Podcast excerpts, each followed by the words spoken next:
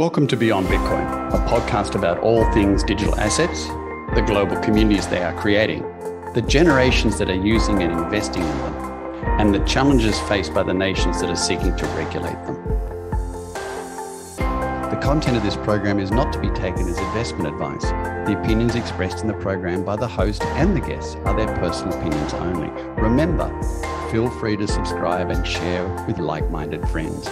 My name is Deryck Graham. I'm the CEO of Portal Asset Management, and my co host is Nitin Gaur, Managing Director of State Street Digital Assets. Good morning, good afternoon, good evening, wherever you are in the world, and welcome along to another episode of Beyond Bitcoin. My name is Deryck Graham, and I'm here with my friend and colleague Nitin Gaur. And Nitin, it's morning time where you are right now. I am, and I inspired by your travels, Deryck. I decided to take a travel a trip of my own. I'm in Austria. Actually, I'm sitting right right next to Danube River, which is such a pleasant, you know, natural scene here. Yeah. Well, you're looking wonderfully well. What have you been doing? Thank you. What are you over in Austria doing? Well, I was I'm here for something called a Bold On conference, which is by the Austrian Innovation Group. They've invited a few leaders from around the world, and I think the idea there is to to connect and to be able to you know to be able to learn from each other and and be able to contribute at some level to Austrian thinking of of what's to happen. And it's it's it's interesting because you have leaders from all walks of life. You have space tech, you have agro tech, you have people focusing on world hunger. There are people like us who are focusing on digital currency and metaverse. So there's a whole group of people coming together for the next four days, starting this evening. Certainly looking forward to it, Deryck. And it's all it's a break. I came here early to travel, which travel gives me, as you know, both of us exposure to what are people thinking, and you talk to a bunch of people about crypto and the sentiments. Mm. Uh, so I didn't go to you know Slovakia, did go to Budapest and Hungary, and and did go to Prague, and just to get sentiments. And Prague is bustling with with crypto energy, while many of these countries are trying to adopt and understand, which I think was super interesting conversations that I've had with with a bunch of folks that I met. So all in all, I think great trip. I did get a chance to get some sun, as you can see. I was hiking all day yesterday in, in Wachau Valley, and and it was it was just a good break from the from from the rest of the stuff that we do on, on a regular basis.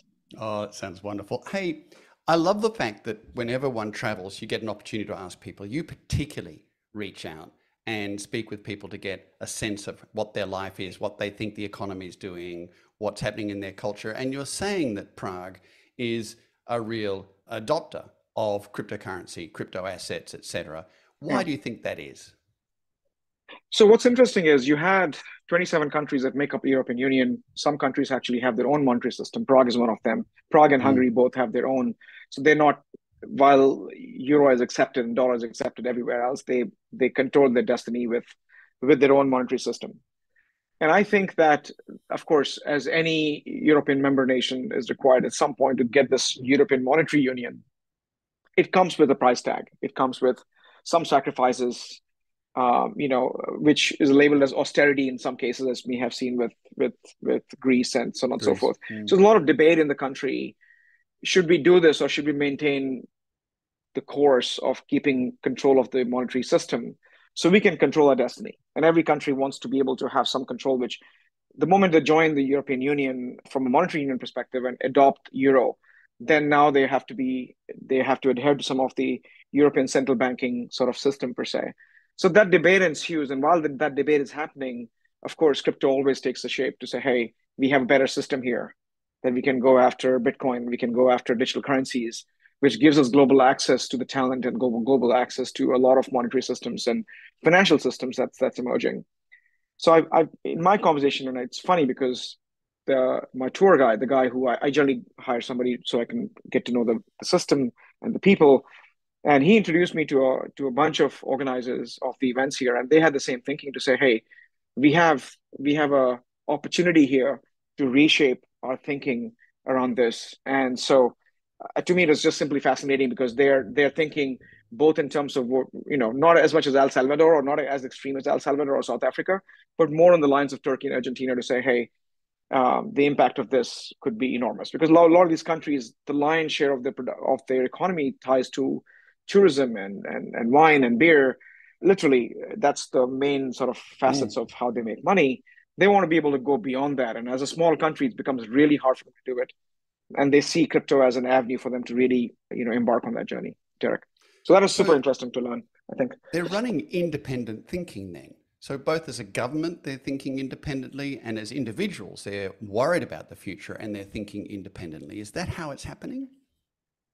So to me, I haven't met the government officials here. I will meet some in Austria. However, individual thinking, which my assumption is that it's not always the case as we know, but individual thinking should reflect the elected officials because they represent people in general. But the individual thinking in general is is exactly that is ability for them to be able to not being constrained to what they have seen with some other many economies who moved to euro and they suddenly had a decline in the standard of living only because of of the higher sort of valuation of the of, of the euro compared to the currencies and and having little control in terms of money supply which is the amount of euros that it's in the system uh, which allows them to be able to do these things my understanding deryck would be that i'm assuming that that is sort of seeping into the conversation of the politicians and representatives of the Czech Republic to be able to maintain that the will of the people, so to speak. But that's yet mm. to be seen. I haven't spoken to any parliamentarians at this point in time, but hopefully in future. Mm. Well, that's intriguing because as you and I were talking earlier on, I had the opportunity to brief a yes. senator yesterday, and this morning on the floor of the Senate, in as part of his speech, were my briefing notes that came through. And this is wonderful to have an opportunity to have a voice on a Senate of a country, and at the same time, frustrating because the voice was outlining where the existing government, the current government in power, which in Australia is the Labor government at the moment, is not really progressing with, with regulations and progressing with moving the space forward. Now, it's not making it illegal, it's just not putting framework into place. And hence the reason for my paper through to the senator to be able to argue the proposition that a framework needs to go into place. A little bit on that later. But yeah. now maybe set the scene for my theory about what's happening around the world. Hence the reason I asked the question about the independence of the nation that's looking at investing in this space. Because I get a sense that a great percentage of the world is looking towards the US for guidance in this space. And the US is playing a role to try and show it has guidance in this space. And its guidance at the moment is in the realm of stopping it wherever possible. And that's having an impact and a flow on effect. And it's setting the culture for a lot of these countries to either rapidly adopt or just kick it down the, down the, down the road. As I said in my briefing notes for the speech, kick the can down the road until someone else picks it up and understands the space to actually be able to integrate it. Whilst at the same time, one has to realize in Australia, 25% of the population holds cryptocurrency. It's an extraordinary percentage of your electorate to hold cryptocurrency, yet still not set a, put a set of regulations in place. So as we know, last month the, the SEC continued its sort of its its recent losses in the federal appeals court yeah. and did an outstanding job of losing solidly to Grayscale's application to convert its Bitcoin trust into an exchange traded fund. And it undermines the agency's kind of long standing position, it says, to the concept of, you know, listed spot market investments in the digital asset realm. So, you know, the judge actually said the denial of Grayscale's proposal was arbitrary and capricious because the commissions failed to explain its different treatment of similar products. Capricious. I love that word. Sounds great, doesn't it? It's it very means, sophisticated. it means it does very sophisticated, as you'd expect from an erudite judge, no doubt. And it That's means right. impulsive, unpredictable, subject to whims or sudden changes. But that's where I disagree with the judge entirely. I think that, in fact, this is consistent with what the SEC has been doing, and it's obviously consistent. So I think what we've seen here is that better words for the judge to use in regards to this, heaven forbid me suggesting words for a judge, is that the judge, the, the, the words probably should be malicious, duplicitous, and deceptive. Well, I can see, Deryck. One, it's commendable that you've been writing for the Senate. It's one way for us to influence and educate our elected officials. So that's congratulations on that. That you're you're being sought after in Australia. But I think this is you've taken this to the whole new level, Deryck. That now you're actually writing the pieces, or you're suggesting these words uh, to go into the vocabulary of of of the judiciary. So which which I think is commendable and it's interesting. No, it's just gone to my head, obviously. but if I if I continue with this, I would argue that you know it's probably likely that ultimately Gensler and the SEC won't win this battle. And I think most people nod their head. But it's not about winning the battle, it's about how much damage they can do to this threat to the banking industry, this threat to the current monetary. It's seen as a threat, not an opportunity. Threat should be seen as opportunities, yeah. you know, but it's looked at as a threat. And, and this sort of leadership, and I use that word in quotations, can set a false course for those wishing to delay the technology or to, you know, that might impact the banking or monetary system in the democratic world. So, and we saw this kind of roll through recently, and that is just recently Singapore's new president, which is primarily a ceremonial role, but nonetheless, sure. Mr. Tharman Shanmugam I hope I pronounced that correctly, you know, who was previously the finance minister and central bank chairman, you know, he's he's turned around and has said, you know, essentially his view is that cryptocurrencies purely speculative and slightly crazy. yeah, I read that. you read that? I love it. Um, I read that. But, you know, I laughed at what would you expect from a gentleman who's 66 years of age who spent his entire life in banking? Because it's different. It's that old story about brake, clutch, and accelerator when you're trying to use an aeroplane which, which has got rudders and ailerons and elevators. It is a different set of criteria to, to put into play. The irony of this space, and I wonder whether this happens, has happened in any other space, but the irony of this space is that governments are looking to banking institutions for guidance to implement utilization of decentralized finance and cryptocurrencies. Well, I mean, it's kind of like asking the paper industry to give take a briefing on computers and the future of paperless offices. No, I, I, think that's that's hilarious, Deryck. And I think we were also, as as we're discussing prior to recording this, in terms of the role of technology. And oftentimes, it's you know, it's been trying to be tamed.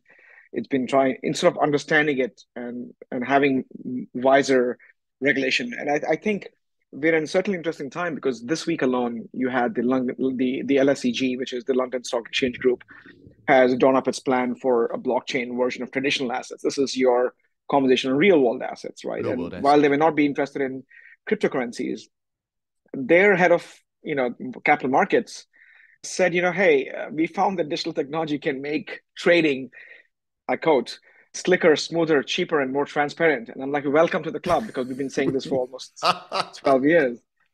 And oh, then you oh, had Visa. Uh, knock us over with a feather. and, and, we had Visa, which is expanding its USDC to Solana and ex- working with the the the the issuers, you know, like the WorldPay and and you know and the likes, to be able to bring payments to to the mainstream. And then you have again a deal between one of the largest banks in Korea, which is Hana Bank, with BitGo for a custody arrangement and potentially a joint venture activity with BitGo as a larger as a lion share of the custodian to custody lion share of the the the uh, stable coins. So you have all these, and then you have, as you rightly pointed out, suddenly you have FATF and central BIS and and and SEC completely going against the vein of innovation.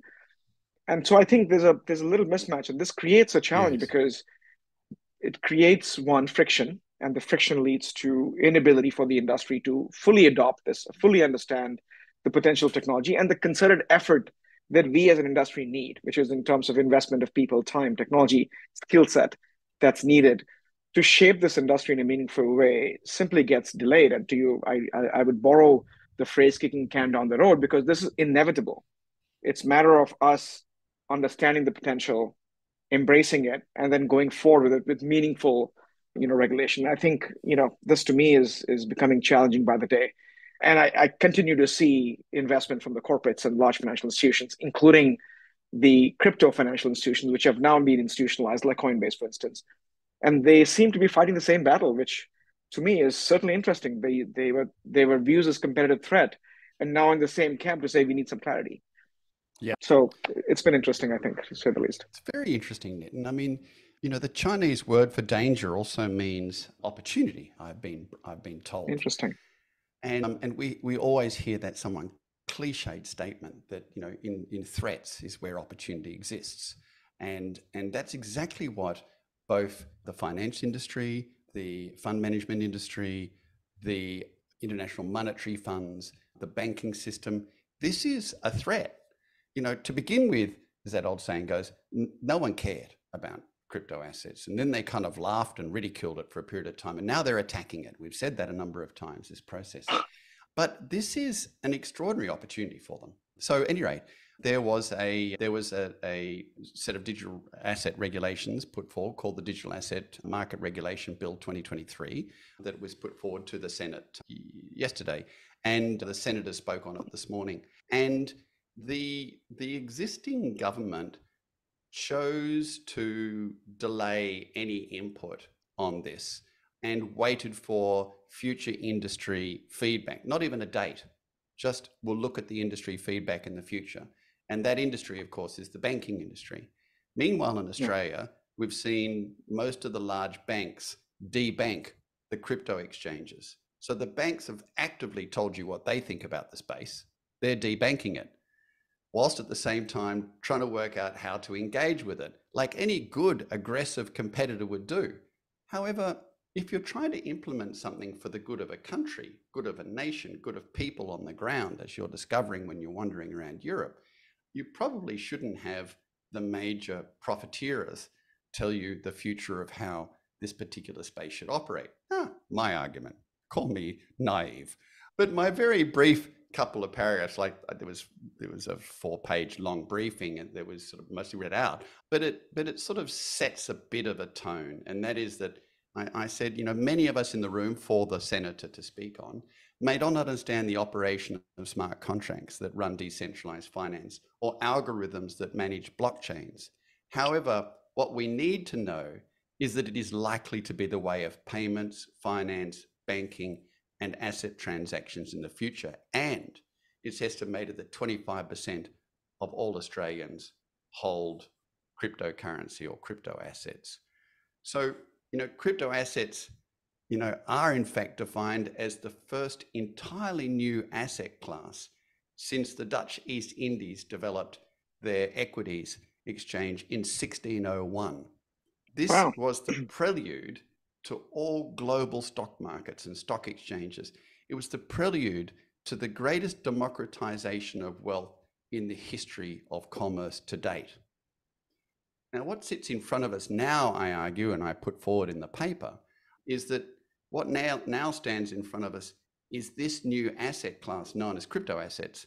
Now, unlike the equities exchanges of the 1600s, cryptocurrencies and crypto assets are driven by smart contracts and will be limited only to the boundary and imagination of mankind. The ability to democratize assets globally and the ability to democratize payment systems globally really sits on our doorstep right now today. And it's extraordinarily powerful, but it's fascinating to watch that something that takes away such a decent percentage of the rent taker fee in the middle of all transactions yeah. has so much pushback. And yet again, why should I be surprised, Nitin? Yeah, and, and Deryck, but there's there's another sort of subculture emerging, right? So we talk about and to me, I find it incredibly one annoying and um, I'm at times surprised that crypto begins to look like traditional the four asset classes that we've been dealing with equities, bonds, and everything else. We're talking about regulation, talking about ETFs, we're talking about. And the reason why I got into this is to move away and provide a better financial system. We don't, I mean, you're still laden with intermediaries. Yes, it helps you with liquidity, it helps you with piggybacking, and maybe that's a transitionary element that we need to to to adopt and consume But I'm looking at, I'll give you a few examples, right? There's mm. something called El Zonte Beach, which is El Salvador phenomenon. It's also known as Bitcoin Beach. And the idea behind that entire is that currency must be used for commerce and not cashed into dollars and used, you know, at the direction of, you know, some entity, which means that mm. it's meant as a currency, unit of exchange, unit of, you know, unit of exchange, unit of value, mm. and store mm. of value. And then you have another one, which I was looking into this something called Ekasi, Bitcoin Ekasi story. It comes from South Africa. I mean, it takes you back to Mossel Bay. There's actually a documentary on this, which is fascinating. Mossel Bay, South Africa, where a group called Bitcoin Ekasi has partnered with the local surfing group to create new opportunities for Bitcoin. So it's similar to the El Zonte beach or the Bitcoin beach. The idea is for the community to be able to use Bitcoin. And this particular community actually pays your salary in Bitcoin. They accept Bitcoin. They use Bitcoin as a medium of exchange to buy things in the small community. Mm. So I'd see El Salvador, South Africa to say, hey, you know, while they are small, maybe impoverished in some cases, and I've not been to, I've been to El Salvador. I've not been to either of the two, so I'm, this is like a secondhand information, which tells me that I should go and explore it myself mm. at some point you have these things, which is again happening at the microcosm of this sort of microeconomic phenomenon that's emerging, which is fighting against to say we, we want to use this as currency. We don't really care about converting this to US dollar and then tying into the traditional system. And then you have the likes of Turkey and Argentina, which is fighting the hyperinflationary element. I mean, it's, it's ridiculous, Deryck, that you know the five-year realized inflation for Argentina is 60%. Wow. Get that. And Turkey is 33%. And last year alone, the currency lost 75% of its value. Oh. So a lot of these holders in these countries are saying, you know, 1.8 billion, some of the numbers, right? Lira, an average 2 billion a day across their exchanges is being converted into Bitcoin only because of the of this crazy central bank number of 25%. The interest rate is 25% in, in Turkey at the moment you know, and so to if you compare United States Turkey, it's still doing okay with with with the seven percent you know return or risk free return that they talk about. So I, I, look at these things and I'm thinking, where does the the conversation that you were talking about, where does the regulation fit into all this stuff? Because the notion of people converting the currencies because of hyperinflationary events and ability for them to preserve their currency or using like in case of south africa and el zonte beach is impoverished communities are simply saying that we have a better way to earn money and if bitcoin gives me the same standard of living that somebody else in similar country has to offer i think it gives you a to me it gave me a whole different perspective to say i really don't care what sec is talking about because this is solving people's problems.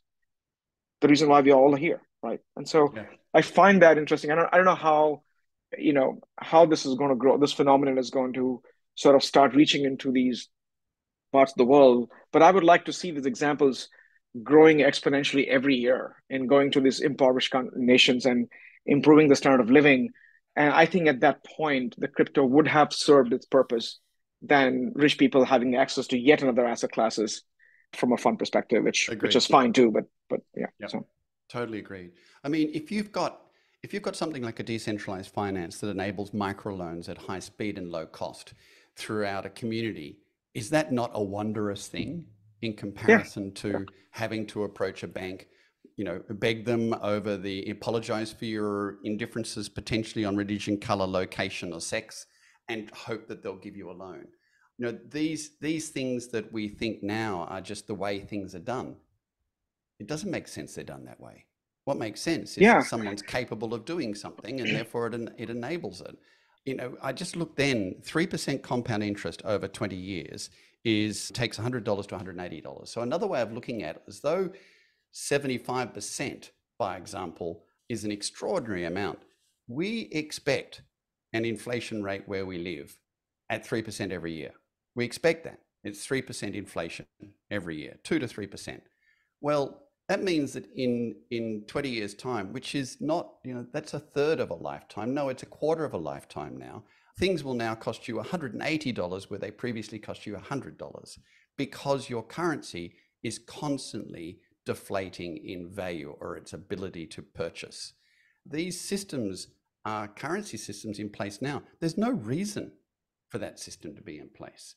There's no reason we have to put up with 3% inflation. You know, if you if you if you were to build a currency relating to 50 different commodities and 10 different major crypto assets, by example, I don't think you'd see it deflating at the rather inflating at the rate of 3% per annum, or your power deflating of its purchase power. So so there's a lot that we take for granted that this system, I, I believe, has opportunity to to yeah. you know to really make a difference in change. So so anyway, so obviously both of us are on our high horses today because we've we've we are know, we are you know we're we're arguing the proposition really, which is to say wake up governments. Um, in Australia, the the bill that was put forward was very simple. It simply suggested that a set of regulations be built around stablecoins, a set of regulations be built around exchanges, set of regulations be built around custodians, um, and a set of regulations be built around the review of central bank digital currencies. Very sensible. A stablecoin makes yeah. a good deal of sense. You need to regulate exchanges. Custodians should be in place for large investors. Just all makes sense. And if you're going to look at CBDCs, let the people work out how they're going to review and what they want as a, as a CBDC. Yet that was put aside as not being relevant to the Australian population, of which one in four owns cryptocurrency. Yeah, but you know, his you're talking about. I know I, would like to touch upon one more thing before we close, Deryck. Is regulation right? I think so. We're talking about blockchain and Bitcoin and and and the related function of these, which is DeFi and and digital assets and so on and so forth. Then you have another sort of rising tide for regulation around AI. And I have personally yes. opined on not just the the nexus of these two technologies, but necessity for for us to do analysis on financial crimes and real-time analysis, exactly what Chainalysis is doing after the fact. I, I see the world moving towards using AI actively into blockchain networks, whether it's for analysis or whether it's business modeling or whether it's it's figuring out the tokenomic effectiveness of tokenomic systems, for instance. But you know, that industry is also facing hurdles with regulation, regulation yes. around use of data, use of privacy, you know, preserving technologies, and mm. who really has access, who really owns the data, who owns the inside. And then you have other sort of emerging areas of electronic vehicles and self-driving cars and space tech. And I'm just wondering that if if the regulatory forces, and this is not just SEC, this eventually goes back to the Congress and the House of Commons and House of Lords, depending on which country you're in, the Parliament, for instance, then this is like a massive wave of change the world needs to go through on every facet, and they are all interlinked. Your self-driving cars relies on AI, blockchain analysis relies on AI. Self-driving car will have to pay at some level toll using a digital asset. So these are intertwined set of technologies, and I just think this is only going to get messy before yes. it gets better. Yes. So well, I think I'm looking forward to that, that that fiasco, and and and I like to actually get some popcorn and watch watch the lawmakers struggle and say, how do we make sense of this? And this is when me and you will come and help them educate with our papers and with our you know with our uh, acumen, so to speak, Deryck. I'm on my horse today. so I, I, would like to to drop the accelerator down onto that process and see it happen at three times the current pace. But you're absolutely right, it will. You know, all of these technologies are, are interconnected and their confluences everywhere. It's so powerful for mankind to enable them. And it's so extraordinarily naive to suggest that that a payment system for a for an autonom- autonomously driving rented car going down the road is going to be done utilizing bank debit and credits. It's just not going to happen that way. And so, yeah, so, or, or how, how, you do it in America, a check for the fellow that gets to the end of the road. That's right. Check is eventually going to be phased out, but it'll take, I, I hear it's going to be happening by the end of 2025. So we still have some time that you can make fun of us and we'll uh, take it. We'll, we'll, we'll, we'll just live with Fair it. enough. but I, I, read this comment the, that, that I really thought was pertinent to where we're up to, to set ourselves in a position in time. And that's from a professor called Carlota Perez. And she made some great statements in regards to technology growth. She said technology is adopted in predictable waves, exuberant bubbles are followed by seemingly existential crashes prior to long golden ages of growth. We saw such a pattern back in 2001 when the so called dot com bubble burst, and the New York Times declared that dot com is dot gone, and so is the dream with it. Now, what an extraordinary statement to make, and how amazingly wrong that particular person was that wrote that article. But what we're seeing is just that. We've seen two outbursts of what I call ignorant exuberance in this marketplace. We know it's getting utilized. We know there's tools around the place. We know how it can interface with other things. The golden age is coming, and it'd be nice to see people prepare for it earlier in the piece rather than later. We can only try and encourage them. No, absolutely. I couldn't agree more. And and it, it's also funny. And going back to the president of Singapore, who said this, you know, it's it's if I can paraphrase it, it's it's a crazy thing. And and I would say that it's the crazy things that change the world, as my friend Steve Jobs put it yes. in his in his campaign for Apple. So I'm hoping that he's right. It is crazy, and I'm hoping that that craziness is instrumental in changing the way we live, the way we transact, the way we travel and, and looking forward to that change, Deryck. Yeah, me too, Nitin. For those that would like to read the briefing paper that I gave the senator, I will upload it later today Please. on my LinkedIn profile. Yeah. Okay. And I'll put it there in, in, a, in a, a narrative on LinkedIn.